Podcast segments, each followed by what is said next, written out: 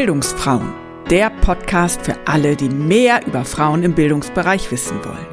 Mein Name ist Sabine Bertram und ich bin Bildungsfrau aus Leidenschaft.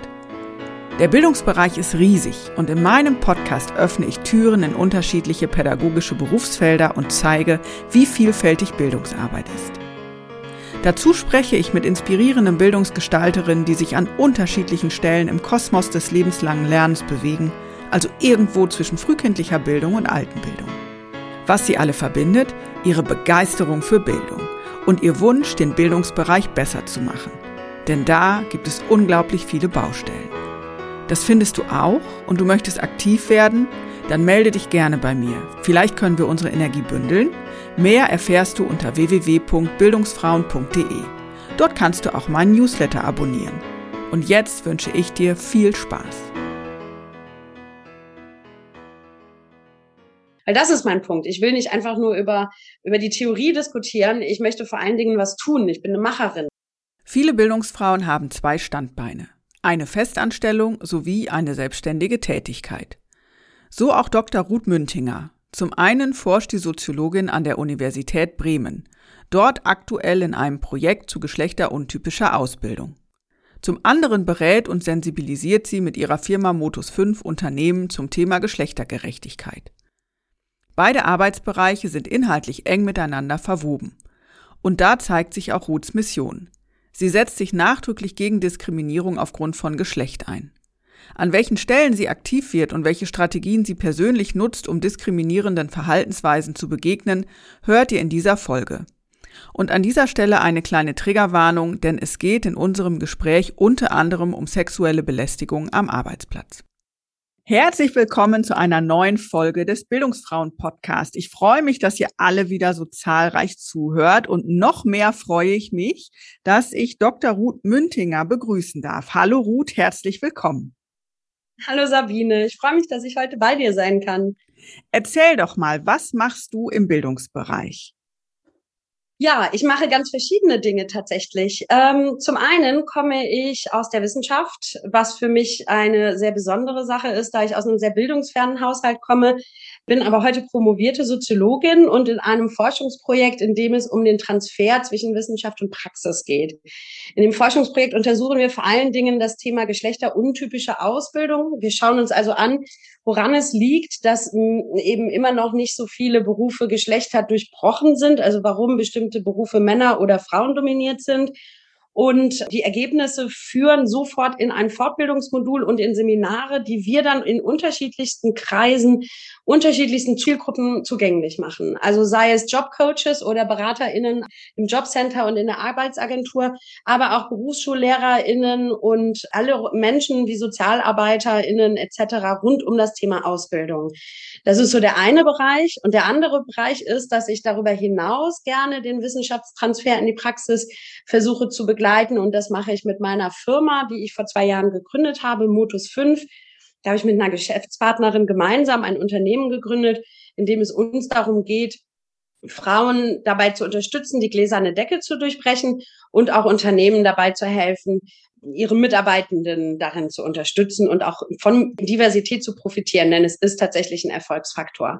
Und da biete ich natürlich auch ganz viel im Bereich Bildung an. Das sind die unterschiedlichsten Lehrformen und Lernformen, die ich da mache. Und das alles ist im Moment so mein aktueller Arbeitsschwerpunkt. Das klingt total spannend, weil wir uns da auch tatsächlich auf der Gender- oder feministischen Perspektive begegnen. Ähm, mich würde ja mal interessieren, du hast ja schon gesagt, du kommst eigentlich aus einem bildungsfernen Haushalt. Wie bist du denn dahin gekommen, wo du jetzt bist? Schöne Frage. Tatsächlich kriege ich die ja natürlich öfter gestellt, diese Frage. Und ähm, meine Antwort hat sich im Laufe der letzten zwanzig Jahre etwas verändert. Ähm, und mein mein Vater hat nicht mal den Volksschulabschluss geschafft damals, hat dann allerdings eine Ausbildung gemacht zum Dreher und hat zeitlebens ähm, als einfacher Handwerker in der Fabrik gestanden. Meine Mutter hat die Volksschule geschafft und hat eine Ausbildung zur Erzieherin gemacht, ähm, ist dann aber aus dem Beruf ausgeschieden, als ich geboren wurde. Ich bin die älteste von drei Kindern, ich bin neunzehnhundertzweiundachtzig geboren. und war dann allein mit meiner Mutter auf dem Dorf in der Nähe von Köln, denn in Köln konnten meine Eltern sich keinen Wohnraum leisten, war ich dann auf dem Dorf alleine mit meiner Mutter. Und einerseits hat meine Mutter mich immer stark darin unterstützt, dass ich äh, meine Kompetenzen auslebe und, und auch mein Wissen auslebe. Andererseits war es halt schon so, dass das Umfeld das eigentlich überhaupt nicht, ja, nicht, nicht vorgespiegelt hat. Das ist so, glaube ich, der Punkt. Ich bin auch sofort aufs Gymnasium gekommen und erst als ich dann so in der zehnten Klasse war, wo es dann eben darum ging, soll ich jetzt eine Ausbildung machen oder nicht, da waren schon viele Menschen in meinem Umfeld, auch gerade mein Vater, der immer gesagt hat, nee, mach doch eine Ausbildung, was willst du denn noch länger an der Schule rumhängen? Und äh, ich konnte mich nicht entscheiden. Und da hat mich ehrlicherweise das dreigliedrige Schulsystem ein Stück weit gerettet, denn alle anderen Kinder in der Klasse wollten oder sollten weitermachen. Und ähm, für alle anderen Kinder war auch von den Eltern her vorgesehen, dass sie studieren gehen. Und dann habe ich halt gedacht, ja, warum mache ich das dann nicht auch? Und da war das für mich zum ersten Mal auch klar, dass es eben noch andere Umfelder gibt als eben meines. Und was ich dann halt ganz interessant fand, war, ich kannte niemanden, der schon studiert hat. Niemanden. Also die Tochter meiner Patentante tatsächlich, aber die konnte ich nicht erreichen. Das war nicht so einfach.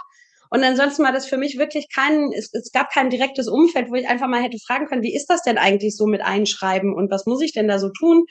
Und da habe ich dann einfach so nach der Hauruck-Ruth-Methode gemacht, nämlich ich habe gewürfelt, Studium ausgesucht, wo es kein N C gab, habe mich angemeldet und bin dann einfach so nach Frankfurt gezogen und wusste überhaupt nicht, was mich da äh, erwartet. Das war, das war der Weg. Und anfangs habe ich auch immer gedacht, im Studium fällt es mir so schwer, weil ich eben aus einem solchen Haushalt komme. Aber erst viel später ist mir dann klar geworden, dass mein Geschlecht da auch noch eine ganz große Rolle spielt. Also schwerfallen nicht im Sinne von Noten, die waren immer gut, aber eben schwerfallen im Sinne von einen Job finden oder eben einen gut bezahlten Job finden oder eben die richtigen Kontakte aufbauen und all diese Dinge. Und ähm, das ist mir ehrlicherweise klar im Rückblick seit der Grundschule. Ich weiß noch, in der dritten Klasse hat die Mathelehrerin gesagt, wir sollten zur nächsten Stunde ein Geodreieck mitbringen. Und ich war die Einzige, die nicht wusste, was das ist. So, es war dann etwas peinlich damals. Heute finde ich es lustig. Ja, spannend. Und du bist dann tatsächlich nach Frankfurt und hast angefangen, Soziologie zu studieren. Also das hat der Würfel ergeben oder gab es das noch was anderes? Das hat der Würfel ergeben. Doch, es gab noch einige andere Fächer im Würfel. Also ich habe tatsächlich Zettel geschrieben, Fächern drauf und habe halt gezogen. Ne? Und Soziologie, Politologie, das waren die beiden Fächer, die rausgekommen sind. Die wollte ich dann studieren. Es gab noch drei, vier andere. Das hatte was, Kulturanthropologie war, glaube ich, dabei. Geschichte war dabei. Irgendwie sowas in die Richtung. Ich weiß nicht mehr alle.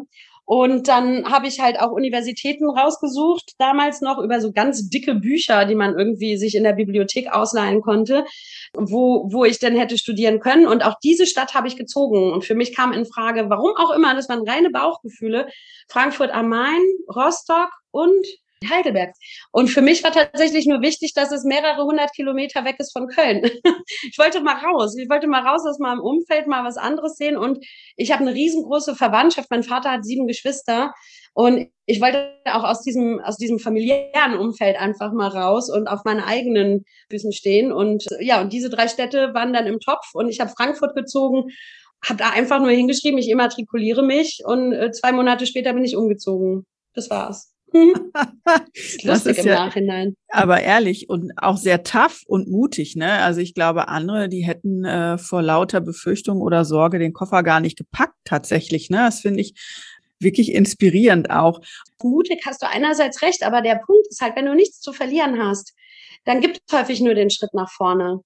Also ich komme halt auch aus einem sehr klischeebehafteten, bildungsfernen Haushalt mit all den typischen Stereotypen, die wir alle so kennen, die wir alle aus dem Tatort kennen, rund um das Thema Armut und bildungsferne Familie.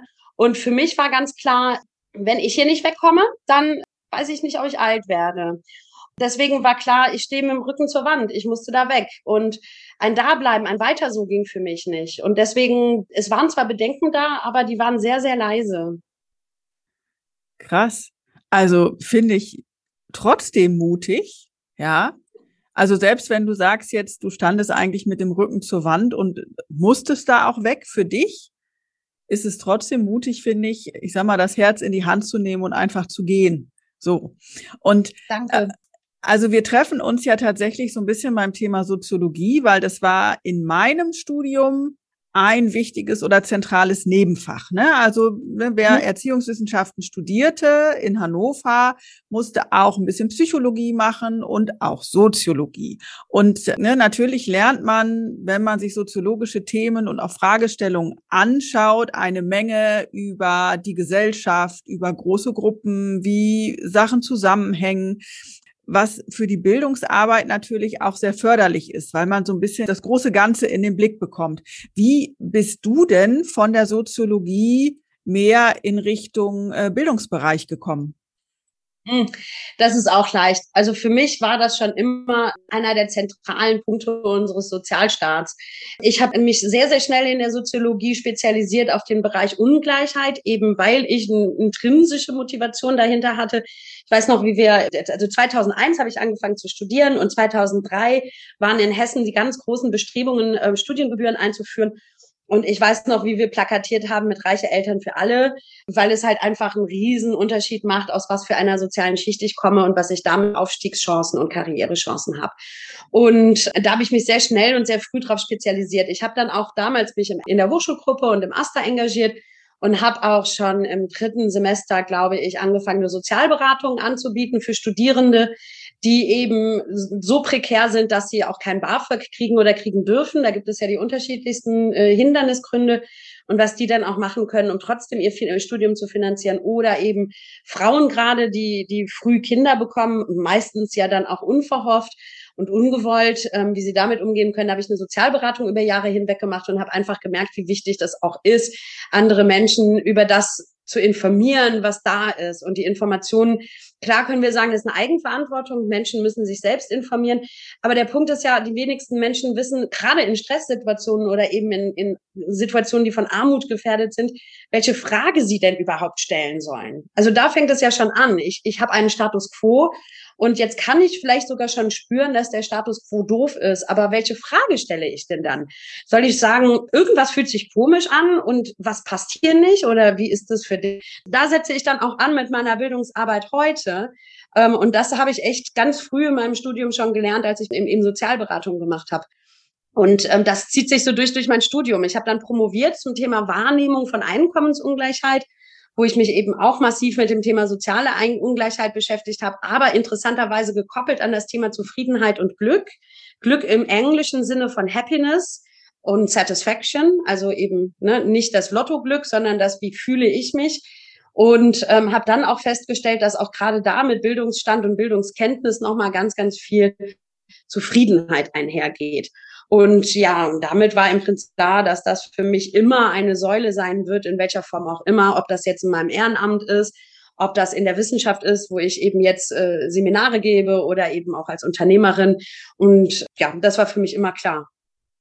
Jetzt bist du ja aktuell, wenn ich mal auf dein eines Standbein schaue, in der Wissenschaft tätig und untersuchst geschlechteruntypische Berufswahl. Ich treffe dich ja heute Nein. als Nein. Nein. Direkt einhaken. Berufsausbildung. Ah. Uns interessiert wenig der Zugang in den Beruf. Das ist ein ganz un- großer Unterschied, weil über Zugänge in den Beruf wird schon viel geforscht. Aber darüber, warum denn so viele geschlechteruntypische Azubis Ausbildung abbrechen oder eben nach der Ausbildung den Beruf wechseln, das ist der sogenannte Drehtüreffekt.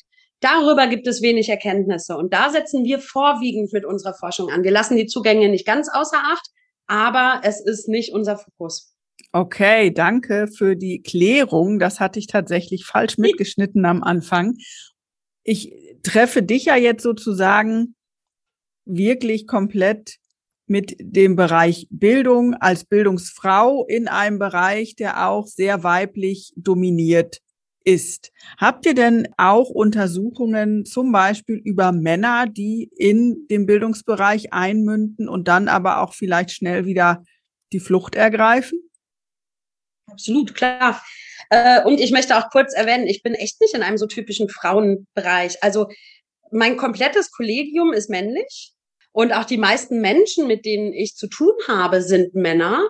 In der Berufsschule, beim Jobcenter, in der Arbeitsagentur, bei den Bildungsträgern hier in Bremen, das sind nahezu immer Männer, wenn ich gerade drüber nachdenke.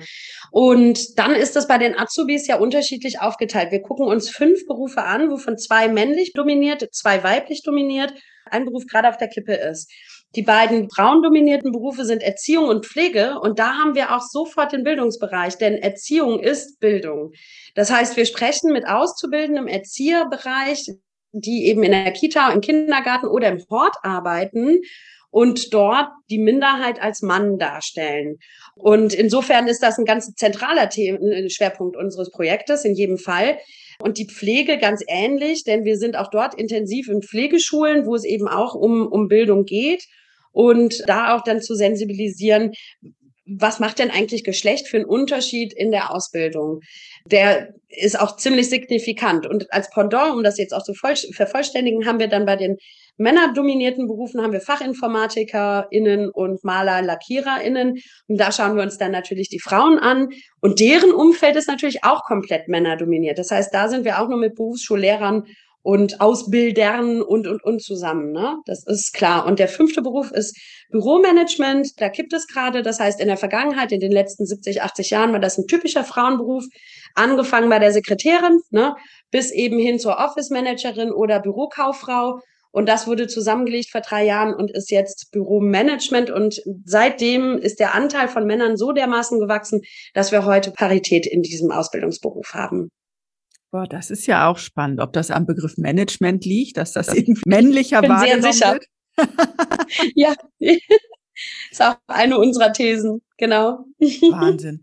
Aber sag mal, was für Ergebnisse habt ihr denn? Wenn, oder wenn du jetzt mal rekapitulierst, was ihr schon untersucht habt, was ihr befragt habt, kannst du da schon was zu sagen? Warum wählen Menschen geschlechteruntypische Berufe aus für die Ausbildung und warum gehen sie dann auch irgendwann wieder? Ja, in der Regel wird dieser Beruf aufgrund eines Vorbilds gewählt. Meistens sind es tatsächlich auch wenige Vorbilder, eben ein zentrales Vorbild, der Vater, die Mutter, eine wichtige Tante oder Onkel oder auch eine wichtige Lehrerin oder Lehrer an der Schule.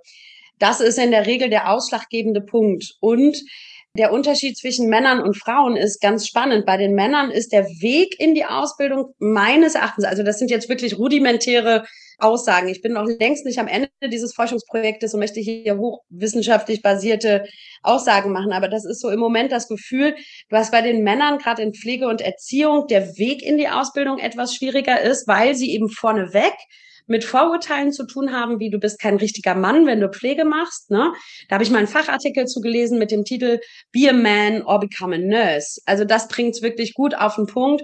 Und wenn sie denn dann aber in der Ausbildung sind, dann haben sie natürlich auch dort mit mit Problemen zu kämpfen. Wir nennen das Mikroaggressionen. Mikro, weil auf individueller Ebene und nicht strukturell. Das passiert schon. Die Männer kriegen eben zum Beispiel im Erziehungsberuf häufiger unterstellt, dass sie pädophile Richtungen haben.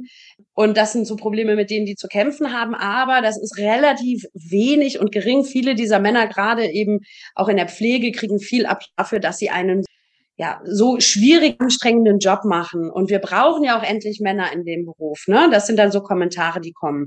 Im Gegensatz dazu ist das bei den Frauen etwas anders. Wenn die Frauen dann in die Ausbildung gehen, dann werden sie vielleicht sogar eher schon unterstützt vorneweg, also bevor sie den Beruf überhaupt wählen. Sind sie denn dann aber im Beruf, dann kriegen die unglaublich viele Mikroaggressionen. Also das fängt an mit dem anzüglichen Blick vom Kunden auf der Baustelle. Und ganz ehrlich, es hört mit der sexuellen Belästigung am Arbeitsplatz auf. Leider, leider.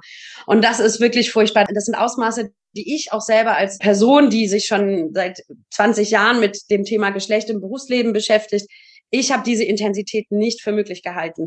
Und wenn ich mir heute die Interviews anschaue, die wir mit Malerinnen, Lackiererinnen und Fachinformatikerinnen geführt haben, puh, sag ich dir, da bin ich ganz schön schockiert immer noch, ne? Und ich weiß auch nach jedem Interview, das ich geführt habe oder nach jedem Workshop, den ich mit Azubis geführt habe, muss ich danach erstmal wirklich was für mich tun und, und das sacken lassen, weil es wirklich nicht ohne ist. Das ist der Hauptunterschied. Und dass diese Frauen nach drei Jahren Ausbildung keinen Bock mehr auf den Job haben, ganz ehrlich, das wundert mich nicht. Nee, also äh, das wundert mich auch nicht. Also mir läuft gerade wirklich kalt den Rücken runter, muss ich gestehen. Es ist ja absolut furchtbar und widerwärtig. Ja. Also ich bin da gerade ganz sprachlos, dass das wirklich so ein massives Problem ist. Das war mir nicht bewusst. Ja, mir auch nicht. Und mir war schon klar, dass die meisten Hand- Handwerksbetriebe ein Problem damit haben, eine extra Frauentoilette auf die Baustelle zu stellen. Ne? Das, das wäre dann eine Makroaggression, ist eine strukturelle Diskriminierung. Mir war auch klar, dass es Probleme im Bereich der Arbeitskleidung gibt, also dass die Hosen den Frauen nicht gut passen oder gerade im Malerhandwerk sind es weiße Hosen. Das führt eben auch zu, zu Scham und, und Problemen während der Menstruation. Ne? Damit habe ich alles gerechnet. Ich habe damit gerechnet, dass es immer wieder einen doofen Meister gibt, der irgendeinen dummen Spruch reißt. Aber ganz ehrlich, es gibt Kunden, die verweigern die Zusammenarbeit mit einer weiblichen Azubi. Die sagen, ne, eine Frau macht hier auf meiner Baustelle gar nichts. Und das ist wirklich heftig. Und das, was die sich auch an Sprüchen von Mitschülern anhören müssen, und das ist wirklich ein, ein Riesenpunkt. Und auch da merkt man wieder den Unterschied, wenn man dann mit Azubis spricht, in deren Unternehmen eine weibliche Gesellin noch mit dabei ist, also wenigstens eine weitere Frau und eine Hierarchieebene über ihnen, dann passiert da schon mehr. Also dann ist das schon besser. Ne? Dann gibt es auch mal eine passende Arbeitshose. Dann müssen die nicht erst zwanzig Hosen auf eigene Kosten kaufen, damit sie was zum Anziehen haben. Und dann wird auch der Meister mal zurechtgewiesen, wenn er wieder einen sexistischen Spruch macht. Also da merkt man direkt einen Unterschied. Und umso schlimmer ist es ja, dass es, ich sag mal, nur schwer gelingt, tatsächlich unter den Bedingungen Frauen auf die nächsthöhere Ebene auch zu ziehen. Ja. Oder sogar... Ja. als, äh, ich sage jetzt mal, Chefin zu installieren oder als Meisterin ja. zu installieren. Also, ne, das ist ja wirklich krass. Also ich habe eine gute Freundin, die hat vor ein paar Jahren die Baufirma ihres Vaters übernommen. Die hat ursprünglich Geografie studiert, ist also was komplett anderes. Und hat dann aber eben irgendwann gemerkt, dass ihr das auch Spaß macht, hat mit ihrem Vater öfter zusammengearbeitet und dann ergab sich das, als der Vater in Rente ging, dass er ihr das Angebot gemacht hat, die Firma zu übernehmen. Und sie vermietet heute, glaube ich, wenn ich das richtig verstanden habe, Baukräne. Und sie hat wirklich auch Kundentelefon oder gerade am Anfang ihrer ihrer Berufstätigkeit bei in dieser Firma gehabt, die dann gesagt haben, ja, ich möchte gerne mit Herrn zu sprechen. Und sie hat gesagt, nee, der ist jetzt in Rente. Ich ich bin jetzt die Nachfolgerin. Sie können die Geschäfte mit mir machen. Und dann haben die Kunden halt gesagt, nö, dann nicht. Mit einer Frau mache ich keine Geschäfte. Und das ist jetzt, wir reden hier von, das ist sechs Jahre her, ne? Also wir reden jetzt hier noch nicht von siebzehnhundertdreiundzwanzig, sondern eben von irgendwas in den Zehnerjahren. Das ist halt auch das, was ich in den Interviews von den Azubis höre. Da hat sich nicht wirklich was getan. Und wenn ich mir dann angucke, wir haben jetzt seitdem eben Frauen auch ohne die Erlaubnis ihres Ehemannes arbeiten dürfen, Berufsausbildung machen dürfen, studieren dürfen. Seitdem haben wir ja doch einiges auch erreicht, aber eben in männlich dominierten und damit auch häufig besser bezahlten Berufen haben wir einen gleichbleibenden Anteil von Frauen. Das heißt, der Anteil weiblicher Mitarbeitenden eben im Handwerk zum Beispiel, der bleibt konstant auf einem sehr niedrigen Niveau. Es hängt ein bisschen vom Beruf ab. Kfz-Mechatroniker ist zum Beispiel ganz schlecht. Dafür eben das Malerhandwerk etwas besser. Ich glaube, da bei um die zehn Prozent liegen wir da, vielleicht auch weniger. Aber wir bleiben auf jeden Fall konstant. Und das liegt halt daran, dass eben die Frauen irgendwann sagen, ich mache das nicht mehr mit. Hinzu kommt dann auch noch, selbst wenn Frauen das mitmachen und nach der Ausbildung in ihrem Beruf bleiben und dann eben in einem Unternehmen anfangen, dann spätestens, wenn die Kinder kommen, ist Schluss. Weil Teilzeit ist angeblich nicht möglich. Also das frage ich mich auch immer, warum, wo das Problem ist. Ich kann doch einfach drei Tage die Woche arbeiten und zwei Tage die Woche äh, nicht. Also ne, es gibt ja auch unterschiedliche Formen von Teilzeit. Das muss ja jetzt nicht immer vormittags von acht bis zwölf sein. Aber gut, auch mit all diesen Dingen, das lassen Handwerksbetriebe überhaupt nicht zu. Und dass Frauen den Meister machen, ist eine extrem seltene Geschichte. Das heißt, es gibt auch ganz wenig frauengeführte Handwerksbetriebe, denn du brauchst ja einen Meisterbrief, um ein Handwerk Um, um eben ausbilden zu dürfen, um aber auch ein Unternehmen gründen zu dürfen. Das heißt, du musst dafür schon den Meister machen. Und das ist auch nochmal eine extrem hohe Hürde, weil was da in der Meisterschule abgeht, das ist auch nicht lustig. Und damit ist klar, dass wir in den letzten vierzig Jahren keine Vorbilder aufbauen konnten. Also die Frauen, die heute eben den Meisterbrief haben im Handwerk, die ein Unternehmen führen, die vielleicht ausbilden dürfen oder auch nur Gesellen sind, Äh, nur in Anführungsstrichen, die kann man bald an einer Hand abzählen, weil es einfach zu schwierig ist. Und das ist der Unterschied zu den frauendominierten Berufen. Für Männer ist es halt signifikant leichter, auch in einem frauendominierten Beruf Karriere zu machen. Wir wissen es alle, wenn wir mal in ein Altenpflegeheim gehen, die, die Pflegerinnen, das sind eben die Frauen und die Leitung ist dann ein Mann. Ne? Das ähm, ist total typisch. Ja, das lenkt ja quasi dann auch schon direkt über zu deinem zweiten Standbein, nämlich äh, Motus fünf und das Ziel, Frauen zu bestärken, dass sie die gläserne Decke durchbrechen. Wie hat sich denn diese Geschäftsidee herausgeschält sozusagen aus deiner wissenschaftlichen Tätigkeit? Tatsächlich kam die gar nicht aus der Wissenschaft, sondern aus der Politik. Ich bin, nachdem ich promoviert habe, von Frankfurt weggezogen nach Bremen. Ich habe in Bremen zweitausendvierzehn, im Winter zweitausendvierzehn, habe ich eine Stelle bekommen als Parlamentsreferentin und habe hier am Standort die Politikbereiche Wirtschaft, Arbeit, Häfen, Verbraucherschutz und Gleichstellung betreut, betreut im Sinne von politisch begleitet. Ich habe für die Abgeordneten politische Initiativen verfasst, Veranstaltungen organisiert, die Regierung natürlich auch irgendwie immer ein bisschen mitkontrolliert, habe die verschiedensten äh, Schriften dazu verfasst und, und Hintergründe recherchiert. Und in der Zeit saß ich halt sehr, sehr häufig eben mit Männern in Maßanzügen, in holzgetäfelten Räumen und war die einzige Frau. Da ist mir dann auch wirklich bewusst geworden, dass eben nicht nur mein sozialer Hintergrund ein, ein Nachteil auf dem Arbeitsmarkt ist, sondern eben auch mein Geschlecht. Ich bin geschischt worden in Meetings mit Frau Müntinger, ja, jetzt nicht mehr.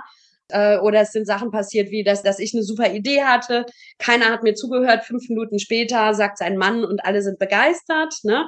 Und irgendwann habe ich mich angefangen zu fragen, ob das an mir liegt. Ganz klassisch, das machen fast alle Frauen. Ich habe Sachen erlebt von, ja, also, also es geht wirklich in sehr dunkle Ecken. So.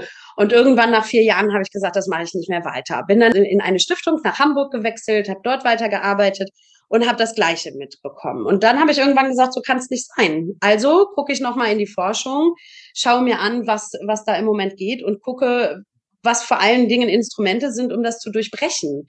Weil das ist mein Punkt. Ich will nicht einfach nur über über die Theorie diskutieren. Ich möchte vor allen Dingen was tun. Ich bin eine Macherin. Ich will selber vor allem auch was tun können.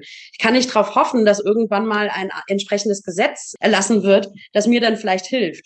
Genau, und so habe ich angefangen, darüber zu sprechen, habe selbst mir Gedanken gemacht, bin dann auch ein Stück weit über meine Disziplin hinaus in die Neurowissenschaften eingetaucht, weil wenn wir über über Stereotype, über Vorurteile und über Geschlechterdiskriminierung sprechen, dann sprechen wir über all das, dann sprechen wir auch über Denkroutinen und habe dann angefangen zu recherchieren, was man denn tun könnte. Und auf dem Weg bin ich meiner heutigen Geschäftspartnerin begegnet im Januar zwanzig zwanzig. Passenderweise auf dem Neujahrsempfang des Bremer Landesfrauenrates wurden wir einander vorgestellt von einer gemeinsamen Bekannten und ähm, sie war ganz ähnlich unterwegs. Sie hatte etwas mehr als dreißig Jahre bei Daimler hier in Bremen unterschiedlichste Prozesse begleitet und gesteuert, äh, unter anderem auch viel im Bereich Diversity und hat auch Change-Prozesse begleitet. Und sie hat sich halt irgendwann gefragt, warum ist das denn mit der Veränderung eigentlich so schwer? Wir geben hier Geld aus noch und nöcher und trotzdem bleibt so wenig hängen. Das heißt, sie kam wirklich von dieser Veränderungsschiene und ich von der feministischeren Schiene. So haben wir uns zusammengesetzt und festgestellt, dass wir tatsächlich genau das Gleiche wollen und äh, haben das, was wir beide zusammengetragen hatten, in einen Topf geworfen, umgerührt und Motus fünf gegründet. Jetzt habt ihr euch ja direkt äh, Anfang zwanzig zwanzig gefunden und sicherlich hattet ihr direkt große Pläne. Und dann kam Corona. Wie seid ihr damit umgegangen? Zunächst haben wir ja alle gedacht, das dauert nicht lang, ne? Absolut. Das heißt, wir, ja, wir haben wir haben gedacht, gut, okay, also März war der erste Lockdown, da haben wir uns dann hingesetzt und haben wirklich die die inhaltliche Feinarbeit gemacht, haben ganz intensiv an unserem Angebot gefeilt, haben gesagt, okay, jetzt ist Lockdown. Uns war klar von Anfang an, der Kern unseres Angebots muss in Präsenz stattfinden, weil wenn wir eben über, über Stereotype, also eben über neuronale Vernetzungen sprechen, dann müssen wir den Körper mit einbeziehen. Wissensvermittlung funktioniert super digital, aber eben nicht alles an Veränderungsarbeit oder Übungen. Und so war halt klar, wir können nicht alles digitalisieren. Und haben dann gesagt, okay, wir nehmen uns jetzt die Zeit. Keine von uns hatte richtig massiven Druck. Ich bin in der Wissenschaft gesettelt. Doris wird dieses Jahr siebzig. Die ist auch gut gesettelt. Insofern haben wir gesagt, wir machen es dann dafür lieber gründlich. Und dann haben wir angefangen für den Herbst die ersten Seminare und auch Kooperationen mit, mit Unternehmen und Organisationen zu planen. Ja, und dann war der Sommer und wir dachten auch, super, das läuft ja richtig gut, alle Maßnahmen sind wieder gefallen. Dann haben wir, sind wir in die große Planung gegangen, haben dann auch offiziell gegründet, unser Unternehmen eintragen lassen und, und, und. Stammkapital eingezahlt, alles prima. Und dann waren alle Sachen geplant ab Ende Oktober und dann war es wieder vorbei. Ja, dann kam halt der nächste Lockdown. Und das war tatsächlich auch ein Problem, ja. Wir haben dann äh, das Jahr zwanzig einundzwanzig wirklich viel daran auch geknabbert. Das war nicht einfach. Es ist auch bis heute nicht einfach. Wir sind immer noch nicht an dem Punkt, dass wir sagen können, das läuft jetzt einfach von alleine, schlichtweg, weil wir auch immer noch nicht wissen, was kommt nächsten Winter. Ne? Wir, wir müssen einfach anders planen, als wir das vor fünf Jahren getan hätten. Und so war es auch letztes Jahr. Es war dann immer wieder, dass wir was auch zugesagt bekommen hatten, dass irgendein Auftrag fix war. Und dann kam eben erneute Beschränkungen hinzu und äh, damit hat sich das zerschossen. Das hat aber tatsächlich auch eben wie alles im Leben Vorteile gehabt. Es hat dazu geführt, dass wir unser Angebot wirklich richtig gut aufziehen konnten, richtig sorgfältig auch mehrfach überarbeiten konnten, einfach weil wir auch zwischen den einzelnen Aufträgen dann eben dafür die Zeit hatten. Das heißt, das Qualitätsmanagement ist bei uns äußerst gut und gründlich. Und es hat dazu geführt, dass Unternehmen gemerkt haben, sie haben da einen absoluten Bedarf, denn mittlerweile kapieren immer mehr Unternehmen, dass diverse Mannschaften, also Mannschaften, Teams mit unterschiedlichen Backgrounds auch flexibler sind und mehr Lösungsräume erarbeiten können und vielleicht auch neue Perspektiven auf Probleme bringen. Und dass das gerade in einer Pandemie ein unglaublicher Schatz sein kann, wenn man es richtig steuert. Und so hat sich das natürlich für uns als Glück herausgestellt, dass Unternehmen das jetzt verstehen und immer mehr Unternehmen kommen auf uns zu und brauchen wirklich händeringend Unterstützung in einem Unternehmens internen Kulturwandel. Und das ist tatsächlich für uns nochmal ein ganz anderer Schwerpunkt geworden, als wir es zunächst gedacht haben. Ja, von welchen Kunden oder Kundinnen seid ihr denn am Anfang ausgegangen und mit wem arbeitet ihr jetzt zusammen? Am Anfang sind wir vor allen Dingen stärker davon ausgegangen, dass wir mehr im Bereich ähm, B zwei C machen, also mit Privatkundinnen, dass da mehr passiert. Und wir sind davon ausgegangen, wenn wir mit Unternehmen zusammenarbeiten, dann stärker im M I N T-Bereich. Und interessanterweise, es ist jetzt eine These, die ich habe, also weil es eben nicht so gut funktioniert, ist meine These, dass gerade so auch jüngere Tech-Unternehmen, Softwareentwicklung oder, oder, dass die irgendwie so dieses Gefühl haben von, das können wir schon selbst, da brauchen wir niemanden für. Tun sie es aber nicht. Also das ist wiederum ganz witzig, ne? Das ist ja auch etwas, was man von vielen Menschen hört, die dann sagen, ja nee, mit Gleichstellung habe ich kein Problem, ich behandle alle Menschen gleich. Bei mir gibt's nur Menschen, da gibt's keine Männer und Frauen. Und das ist ja Quatsch. Es gibt Männer und Frauen, es gibt auch noch mehr Geschlechter und ich kann nicht einfach alle über einen Kamm scheren und sagen, dann ist schon alles gut. Das funktioniert nicht. Und das zeigt sich eben in Krisensituationen. Und diese Krise hatten wir jetzt die letzten zwei Jahre. Und es haben noch längst nicht alle Unternehmen kapiert, aber es werden mehr. Und die sind heute stärker tatsächlich gar nicht mal im Großunternehmerbereich, denn die sagen natürlich, wir machen das selbst. Also ne, wenn ich jetzt bei Daimler bleibe, also meine Geschäftspartnerin hat es ja selbst erlebt, die haben das in-house gelöst, indem sie da versucht haben, Strategien aufzubauen. Das sind aber ganz, ganz stark mittelständische Unternehmen, die auch einen extremen Fachkräftemangel haben und merken, die Leute kommen nicht mehr. So viel Geld, wie sie, also Geld ist erstens nicht der größte Stellhebel mehr, ja. Das heißt, sie, sie, sie haben sowieso nur ein bestimmtes Budget für Personalkosten und haben dann das Gefühl, das reicht eigentlich gar nicht. Und wenn sie denn dann aber eben BewerberInnen kennenlernen, stellen sie fest, dass sie locker noch zwanzigtausend Euro drauflegen könnten und es selbst dann nicht reichen würde, denn es liegt einfach ganz viel am Arbeitsumfeld, am Klima, an der Unternehmenskultur. Und eben vor allem an dem, was gelebt wird. Ich ähm, berate zum Beispiel auch Unternehmensberatungen, die sagen, wir brauchen mehr Frauen, weil sie ihre Kundschaft gar nicht mehr bedienen können. Denn auch die sagen zunehmend, wir wollen hier auch mal eine Frau dabei haben. Und dann kommt aber immer das Problem, dann ist da vielleicht mal die eine Frau oder vielleicht auch noch eine zweite. Die Kultur wechselt aber nicht, die verändert sich nicht. Das heißt, wir bleiben weiterhin in diesen männlichen Machtstrukturen und dann gehen die Frauen auch wieder. Und das ist auch nochmal ganz interessant, denn das sind auch viele Unternehmen, die jetzt auf uns zukommen und sagen, wir verstehen das gar nicht. Wir stellen ständig neue Frauen ein und die gehen dann nach ein, zwei Jahren wieder. Und das sind so diese mittelständischen Unternehmen, die, die uns jetzt beauftragen. Und ähm, das Problem der sexuellen Belästigung, wie du das für die Handwerksbetriebe vorhin aus deinen Forschungen skizziert hast, zieht sich das auch durch die Unternehmen oder tauchen da andere Probleme auf oder auch andere Gründe, warum Frauen dann wieder gehen? Ja, jetzt müssen wir natürlich sexuelle Belästigung definieren. Ne? Wo fängt sexuelle Belästigung an und wo hört sie auf? Das ist ja auch immer diese große Debatte, wenn wir über den Hashtag MeToo sprechen. Deswegen verwende ich lieber den Begriff der Mikroaggression. Und den erkläre ich auch gerne gerade.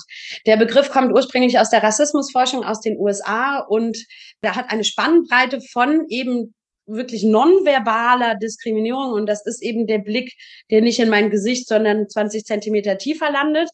Der geht aber auch über, über die Entwertung meiner Erfahrungen. Also, dass ich zum Beispiel sage, boah, das fühlt sich aber echt nicht gut an, wenn du das und das sagst. Und dann sagen die, stell dich jetzt mal nicht so an, ja, sei nicht so sensibel, das ist so das. Und es geht halt aber auch bis hin, dass der Kollege oder Vorgesetzte mir eben zum Beispiel an den Hintern fasst. So. Und ähm, jetzt geht natürlich auch noch mehr, aber das ist der Bereich, den ich unter dem Begriff Mikroaggression jetzt an der Stelle mal zusammenfasse.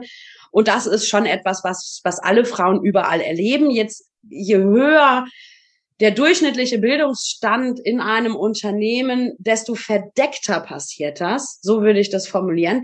Ich möchte es nicht quantifizieren. Ich möchte nicht sagen, dann passiert das weniger. Das kann ich mir gar nicht vorstellen. Ich glaube, es passiert schlichtweg verdeckter. Das ist aber jetzt tatsächlich reine Erfahrungsstatistik. Ja, da beziehe ich mich auf mich. Das heißt, da sind es dann auch stärker so Sprüche, die wir heute gerne unter dem Begriff Locker-Room-Talk abdecken, ja, ähm, wo es dann eben auch gleich heißt, sei doch nicht so sensibel, das war doch nicht so gemeint. Und ähm, geht aber eben bis hin, dass man jemanden anfasst, ohne dass jemand angefasst werden möchte.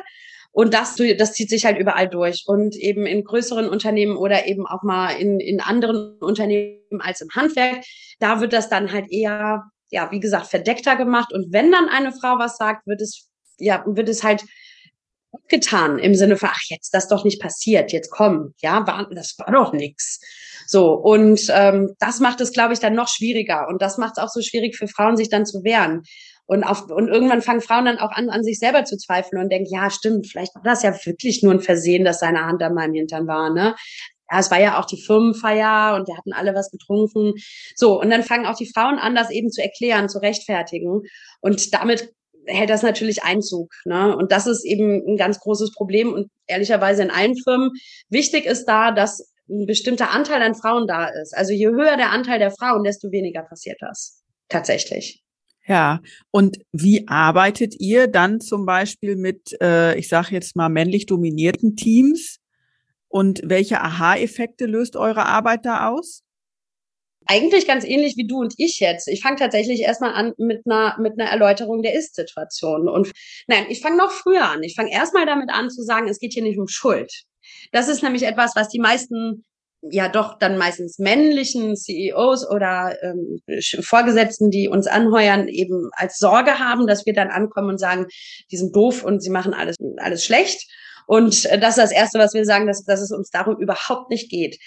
Das heißt, wir fangen wirklich erstmal an zu sagen, wir sind hier auf Augenhöhe und ähm, es geht jetzt einfach nur darum zu gucken, wie ihr Vorteile aus Diversität ziehen könnt und wie ihr das mit unseren Instrumenten schafft. So, und dann steigen wir ein in das Thema und schauen überhaupt erstmal drauf, was ist denn der aktuelle Stand?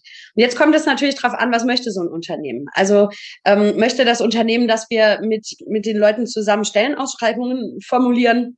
Dann ist das natürlich eine ganz konkrete Aufgabe, wo wir dann aber auch immer, und darauf bestehe ich, verlangen, dass es einen Workshop dazu gibt.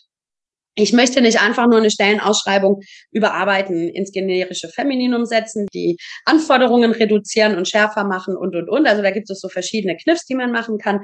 Das könnte ich natürlich im stillen Kämmerlein vor mich hin machen, aber das ist eben nicht Sinn der Sache. Wenn ein Unternehmen das verlangt, lehnen wir den Auftrag ab. Wir sagen, das geht nur mit Lernworkshop von uns und da setzen wir uns dann wirklich mit allen Verantwortlichen, die dafür zuständig sind, Menschen einzustellen, also meistens aus der H R-Abteilung zusammen für einen mehrstündigen Workshop, wo wir auch durchgehen, warum das denn hilfreich ist und was denn eigentlich der Hintergrund dafür ist, dass Frauen sich auf bestimmte Sachen eher bewerben als auf andere Sachen. Und dann knüpfen wir auch grundsätzlich noch einen kleinen Impuls zum Thema Unternehmenskultur an und geben da erste Impulse und sagen, Leute, es reicht halt nicht, ein paar Frauen einzustellen und dann zu denken, damit hat sich's, weil sie eben sonst nach einiger Zeit gehen, wenn ihr in alten Machtstrukturen bleibt. Ist das jetzt tatsächlich der Auftrag? Geht es darum zu gucken, was sind die Strukturen im Unternehmen? Da machen wir das tatsächlich auch über längere Zeit hinweg. Wir wissen, eine neue Routine braucht mindestens dreißig Tage, um aufgebaut zu werden. Das kennen wir alle von Silvester, wenn wir uns dann am Silvesterabend total euphorisch vornehmen. Ab morgen gehe ich ins Fitnessstudio, habe das aber in meinem Leben noch nicht gemacht. Dann ja, gehe ich ab Januar, da gehe ich dann im Januar dreimal hin und habe ein Zwei-Jahres-Abo im Fitnessstudio abgeschlossen. Und im Februar weiß ich davon schon nichts mehr. Schlichtweg, weil die alte Routine, mich nach Feierabend aufs Sofa zu setzen und fernzusehen, größer ist als der neue Wunsch, nach einem gesünderen Leben. Und so ist es halt auch für, für sämtliche Unternehmensstrukturen, also nicht nur Unternehmen, für alle Strukturen. Ich habe halt bestimmte Verhalten verinnerlicht. Zu diesem Verhalten gehören auch Vorurteile und eben auch Denkroutinen, wie zum Beispiel, dass ich einer männlichen Stimme leichter und lieber folge in einem Meeting als einer weiblichen.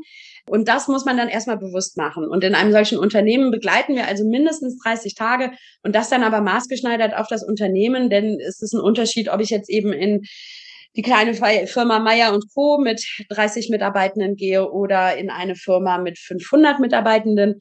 Und da werden dann die unterschiedlichsten Workshops und Sensibilisierungssachen etabliert.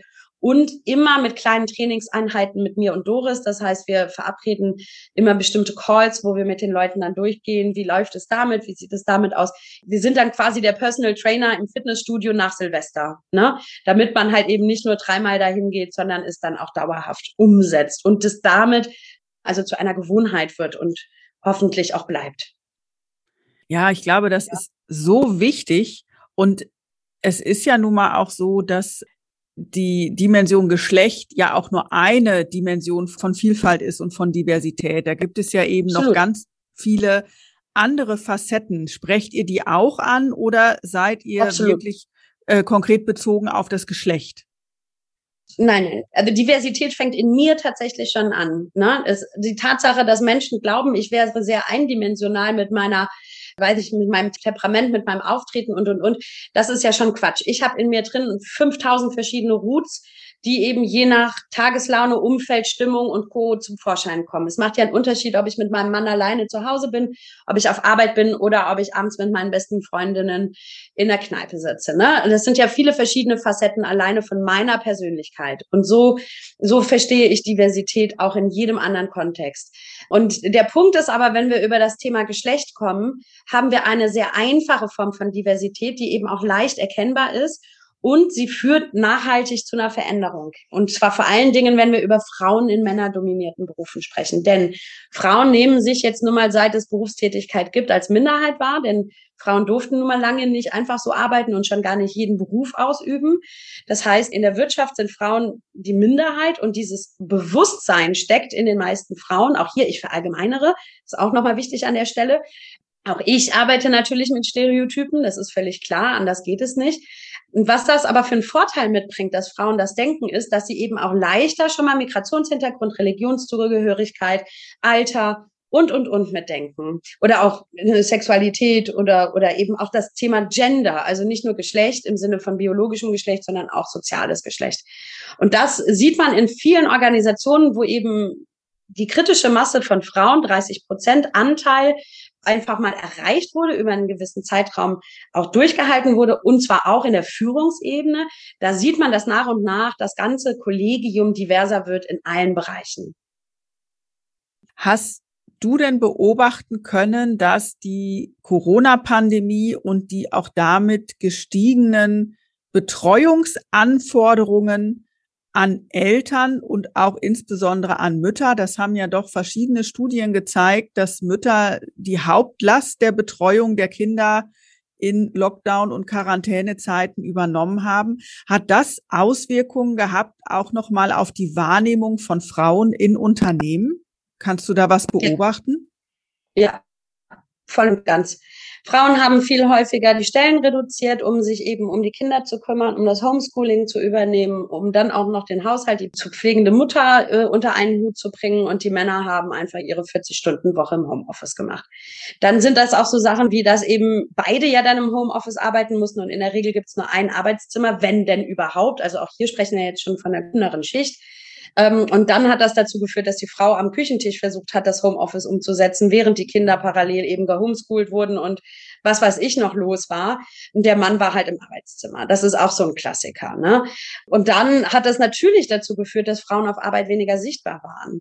Wenn ich weniger Zeit in meinem Projekt verbringen kann, weil ich mich um, um so viele andere Dinge noch kümmern muss und deswegen vielleicht auch die Stunden reduziere, da kenne ich auch genügend Beispiele wirklich aus dem direkten Umfeld, aber auch eben aus Studien, dann ist natürlich klar, dass ich lieber den Mann befördere, wenn es hart auf hart kommt und ich einen zuverlässigen Manager brauche als die Frau. Das ist doch ganz einfach.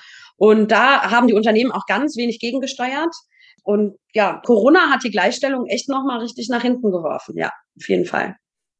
Das heißt, für euch bleibt da auch genug zu tun in Zukunft, um das auch wieder äh, ja auszumerzen sozusagen oder da ja die Erfolge wieder äh, sichtbarer zu machen.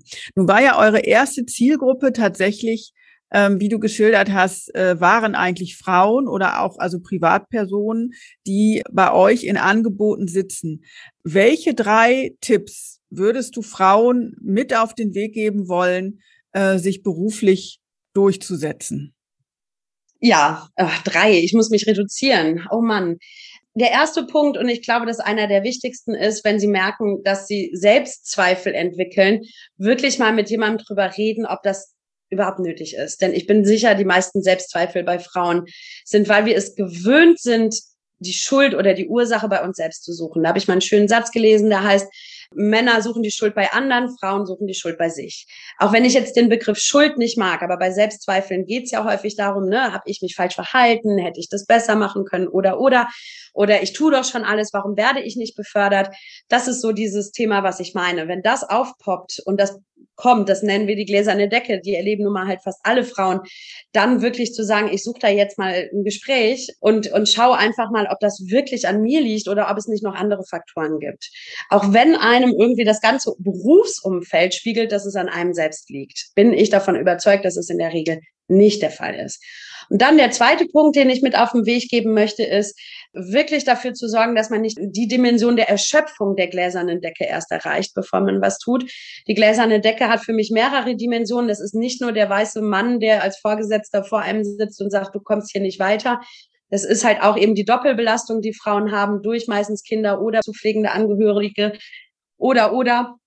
Und das führt halt eben zu Stress und das führt zu Belastung und irgendwann führt es zu einer vollkommenen Erschöpfung. Ich habe ganz oft Kundinnen, die sagen, ich kann erst in einem Jahr kommen, ich bin jetzt so kaputt, ich schaffe es einfach nicht. Ich schaffe nicht, drei Tage in diesem Jahr für mich zu nehmen, um für mich was zu tun. Und das ist ein Level der Erschöpfung, das ist wirklich schlimm. Und ich, ich wünsche keiner Frau, dass sie so weit wartet, da etwas zu tun, weil dann sind wir auch beruflich nicht mehr gut, wenn wir ehrlich sind. Ne? Das ist dann eine Abwärtsspirale.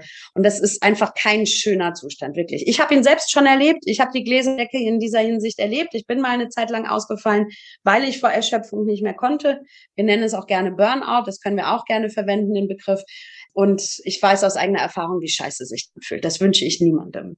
So, und der dritte Punkt ist tatsächlich ein, ein sehr pragmatischer Tipp, den ich jetzt auf den Weg geben möchte. Wir haben ja viel über das Thema Mikroaggressionen gesprochen. Ich Ich habe ja auch ein paar Beispiele genannt und ich habe einen allgemeinen Joker, der eigentlich immer auf eine Mikroaggression passt. Das heißt, wir nehmen mal das Beispiel, was mir schon passiert ist. Nehmen wir das. Ich hatte mal einen Vorgesetzten, der kam zu mir ins Büro. Ich, äh, ich hatte ein Seminar gegeben, war total erschöpft und äh, ja richtig platt. Und dann fragt er mich, was denn los ist? Ich sage das, wie es ist, dass ich K O bin. Und dann sagt er, du, gut, da mach dir mal keine Gedanken, das sind die Hormone. Bam. Ich habe natürlich erstmal gedacht, was soll denn der Scheiß jetzt? Also man kann auch einer Frau nicht sagen, du hast deine Tage. Und mein Standard-Joker für solche Situationen ist die Frage, was genau meinst du damit? Und diese Frage habe ich angewendet, genau in der Sekunde. So erschöpft wie ich war, sie ist mir eingefallen, was genau meinst du damit? Und daraufhin meinte der Vorgesetzte, na ist doch klar, du hast jetzt gerade ein Seminar gegeben und jetzt bist du total platt. Das Adrenalin ist von ganz oben in den Keller geflutscht. Ist doch logisch, dass du jetzt K O bist. Und ich so, ach so, du meinst nicht meine Periode. Na, wie käme ich denn da dran? So, das heißt, mit dem Satz, was genau meinst du damit, habe ich vier Optionen, eine solche Situation zu entschärfen. Die erste ist, ich verschaffe mir Zeit. Ich kann überlegen, was mache ich als nächstes. Ich muss nicht irgendwie nach irgendeinem super schlagfertigen Spruch suchen. Ich habe diesen einen Satz einfach parat. Der zweite Punkt ist, er bringt meinen Gegenüber dazu, die eigene Aussage zu reflektieren. Das heißt, in dem Falle hätte es ja auch sein können, dass derjenige das so meinte und dann so, oh ja, nee, uff, ich meinte das jetzt aber eigentlich gar nicht so. Also der müsste sich rechtfertigen. rechtfertigen und erklären. Der dritte Punkt ist, ich durchbreche ein Muster. Ich reagiere nicht so, wie viele andere reagieren mit, äh, was soll das denn jetzt? Willst du mir etwa was unterstellen? Keine Ahnung. Das wären ja auch so Szenarien gewesen, wie ich hätte reagieren können, wie ich wahrscheinlich vor zehn Jahren reagiert hätte, ganz ehrlich. Und der vierte Punkt, es überprüft eben auch meine eigenen Vorurteile, denn ich hatte das Vorurteil, dass dieser Mensch mir unterstellt, ich hätte meine Tage, aber es war ja gar nicht so. Das heißt, ich konnte die Situation auflösen. Und als ich dann alles entspannt hatte, konnte ich sagen, du pass auf, eine Frau kannst du so einen Spruch nicht bringen. Ich weiß jetzt, was du meinst. Damit ist die Sache erledigt. Aber ne, versuch doch bitte das anders zu formulieren beim nächsten Mal. Sag doch einfach Adrenalin anstatt Hormone. Und damit war die Sache gegessen und ich konnte die Situation wunderbar auflösen. Und es funktioniert wirklich mit allen noch so verrückten Situationen, wo wir Frauen manchmal völlig verdattert dastehen und denken, hat der das jetzt wirklich gesagt? Und ich kann das trainieren. Ich kann richtig trainieren, diesen einen Satz parat zu haben. Was genau meinst du? Setze ich dabei noch ein Lächeln auf und gerne auch um sie, das funktioniert natürlich auch, ist der Satz sogar noch besser, weil das Gegenüber wirklich völlig perplex ist dann. Ja, vielen Dank. Ich äh, kann mir vorstellen, dass äh, diese Tipps auch einigen Bildungsfrauen helfen werden, sich beruflich nochmal zu positionieren oder auch in bestimmten Situationen nochmal zu stärken.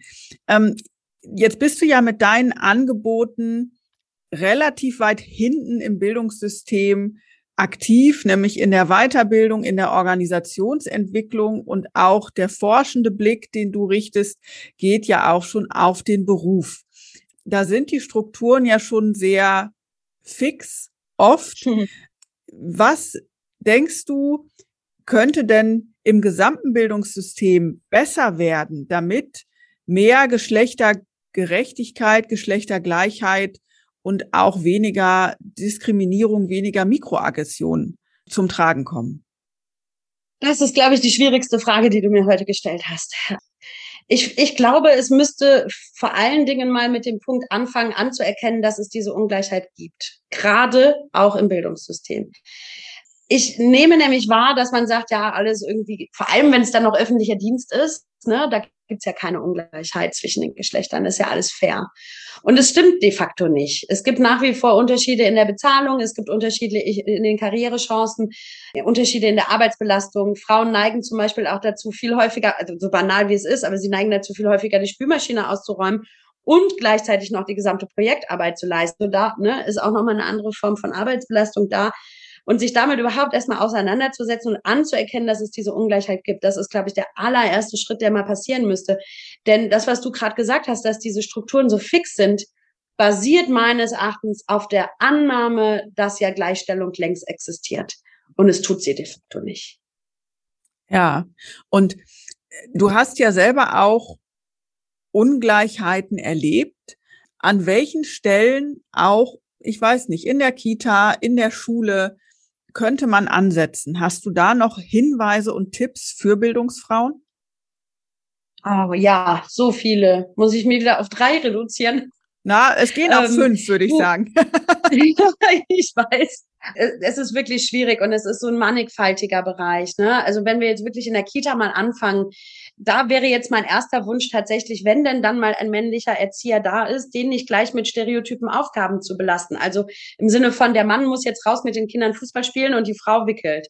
Das ist wieder so typisch und damit lernen die Kinder nichts anderes als das, was sie bisher gelernt haben, nämlich, dass es bestimmte Aufgaben für Männer gibt und bestimmte Aufgaben für Frauen. Und da wirklich auch mal bewusst zu sein und zu sagen, so, ich drehe jetzt auch mal bewusst den Spieß um. Ich gehe mit den Kindern spiel- Fußball spielen und der Mann, ne, so. Das ist so der erste Schritt, der, glaube ich, ganz, ganz wichtig ist. Und das zieht sich auch durch alle Bildungsbereiche durch. Ist egal, ob Schule oder Weiterbildung oder, oder. Universität, ne, also auch da genau das Gleiche. Das ist der erste Punkt. Der zweite Punkt, was sind konkrete Tipps? Auch da sich regelmäßig weiterbilden und fortbilden und gucken, was, was ist denn gerade eigentlich im Moment die aktuelle Debatte. Ich weiß zum Beispiel, dass es schon hilft, sich mit dem Thema geschlechtergerechte Sprache auseinanderzusetzen. In der Sekunde, wo ich auch in der frühkindlichen Bildung Berufe nicht einem generischen Geschlecht zuweise, kann ich schon unglaublich viel verändern. Es gibt Experimente, wo man Kindern die Aufgabe gibt, mal doch bitte mal einen Arzt. Und dann haben eben neunundneunzig Prozent der Kinder einen Mann gemalt mit einem weißen Kittel. Hat man gesagt, mal doch bitte eine Ärztin oder einen Arzt, dann haben immerhin fünfundsechzig Prozent der Kinder einen, nur noch einen Mann gemalt. Interessanterweise übrigens, die Frau brauchte mehr Visiten, um als Ärztin durchzugehen. Die hat dann noch ein Stethoskop gekriegt und vielleicht noch ein Krankenbett. Bei dem Mann reichte der weiße Kittel. Ne? Also damit verändere ich schon unglaublich viel, so, so doof, wie es auch manchmal ist oder so schwierig es manchmal ist. Das ist, glaube ich, ein ganz, ganz wichtiger Punkt. Und dann tatsächlich auch eben so Initiativen, das wäre jetzt so mein dritter Punkt, Initiativen zu unterstützen. Die Initiative Klischeefrei, die es jetzt seit zweitausendacht gibt, dann die, die den Girls' Day und Boys' Day organisieren. Das finde ich ist eine ganz, ganz wichtige Initiative. Dann auch einfach mal so gucken, was gibt es noch an Netzwerken, die ich nutzen kann. Es gibt schon so unglaublich viel.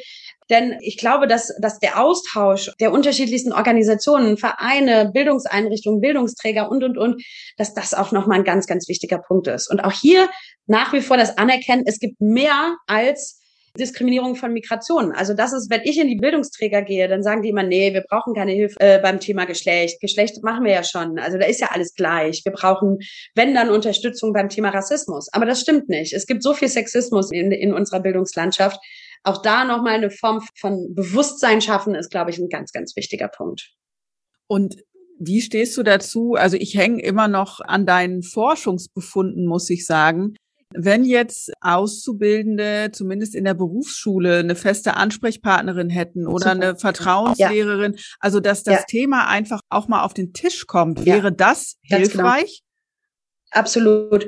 Das meinte ich auch damit, ne? Also, es ist gut, dass du das auf so eine praktische Ebene holst. Vollkommen richtig. Also, wenn wir in die Berufsschulen reingehen, und da arbeiten wir ja auch immer mit den Lehrenden und Direktorinnen und so, dann empfehlen wir auch immer das. Und wenn wir jetzt wirklich schon mal so pragmatisch auch denken, dann fang, fängt das tatsächlich damit an, welche Bilder hänge ich an die Wände? Also ich bin oft in Berufsschulen zum Beispiel für Handwerke, da hängen nur Männer mit Bauhelmen an den Wänden auf Plakaten. Warum nicht auch mal Frauen? Also es fängt so simpel an. Und dann eben auch wirklich zu sagen, es gibt hier einen Raum, der ist nur für Frauen. Es, ob das jetzt ein physischer oder ein digitaler Raum ist, ist egal. Es gibt eine Ansprechpartnerin, die, die dafür sensibilisiert ist. Alle Auszubildenden berichten mir, dass sie an keiner Stelle das Gefühl hatten, dieses Thema jemals ansprechen zu können. Ähm, sie trauen sich nicht, sich an die Kammern zu wenden, weil sie Angst haben, dass es dann Knatsch im Betrieb gibt. Das machen die wenigsten. Und deswegen ist es tatsächlich meines Erachtens ein guter Anknüpfungspunkt, das direkt in der Berufsschule zu tun und da wirklich einfach auch mal zu informieren, weil was ich eingangs ja schon gesagt habe, häufig ist das Problem, die wissen gar nicht, was da schief läuft. Die, ähm, die wissen nicht, welche Frage sie stellen können. Aber wenn es eben üblich ist, dass man als weiblicher Azubi einmal die Woche zum Frauencafé geht oder was auch immer, dann kann ich diese Situation ja auch als Berufsschule ganz anders nutzen, um eben über solche Sachen zu informieren. Und das würde signifikant was ändern. Dafür bräuchten wir aber erstmal ein Bewusstsein bei den Lehrenden, dass es überhaupt nötig ist. Und selbst da muss ich wirklich verdammt viel Überzeugungsarbeit leisten, selbst bei den Frauen. Ha, viel zu tun, viel zu tun. Oh ja. Krempeln wir also die Ärmel hoch und machen weiter mit unseren Themen. Zum Abschluss meine klassische Frage an dich. Würdest du mit all deinen Erfahrungen im Gepäck deinem jüngeren Selbst empfehlen, auch wieder an der Schnittstelle zur Bildung tätig zu werden? Voll und ganz. Ich liebe es. Da bin ich auch sehr stereotyp. Schnittstellenaufgaben sind total weiblich. Und mir geht es da ganz genauso. Ich liebe es. Ich liebe die Abwechslung. Ich liebe auch die Herausforderungen. Es, es macht mir unglaublich viel Spaß, auch mit so vielen verschiedenen Arten und Typen von Menschen zu tun zu haben, aus den unterschiedlichsten Gewerken und Berufen. Das macht meinen Alltag so spannend. Ja, und ich bin jemand, ich langweile mich schnell. Insofern ist das für mich wirklich die, genau die richtige Berufung. Das muss man wirklich auch so sagen, ja. Ja, das hört man tatsächlich auch in äh, jedem deiner Worte. Vielen Dank, liebe Ruth, dass du zu Gast hier bei den Bildungsfrauen im Podcast warst. Und ich hoffe, dass wir noch an der einen oder anderen Stelle Anknüpfungspunkte finden, wo wir unsere Power bündeln können. Ja, vielen Dank, Sabine, für die Einladung. Mir hat das unglaublich viel Spaß gemacht. Das ist nun mal wirklich meine Ruhe und entsprechend gerne rede ich auch darüber. Danke, dass du mir den Raum gegeben hast.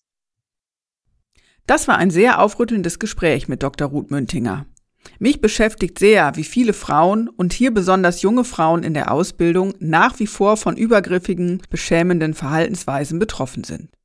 Und noch mehr beschäftigt mich, dass dieses Thema zum Beispiel in Berufsschulen, aber auch in vielen anderen Bildungseinrichtungen kaum bis gar nicht thematisiert wird. Vielleicht hat sich das ganze Thema abgenutzt. Vielleicht wird schon viel zu lange davon ausgegangen, dass Gleichberechtigung doch überall erfolgt ist. Zeit, hier noch einmal den Fokus nachzujustieren, genauer hinzuschauen und gerade im Bildungsbereich Strukturen zu verankern, die ein gesellschaftliches Umlernen ermöglichen. Und wieder gab es spannende weibliche Einblicke in den Bildungsbereich. Du willst mehr? Weitere Folgen findest du auf w w w punkt bildungsfrauen punkt d e und natürlich überall, wo es Podcasts gibt. Dort kannst du auch gerne ein Like dalassen. Du willst nichts verpassen? dann folge mir auf Instagram oder LinkedIn. Und ich freue mich auch, wenn du mir einen digitalen Kaffee spendierst für diese Folge. Die Links findest du in den Shownotes.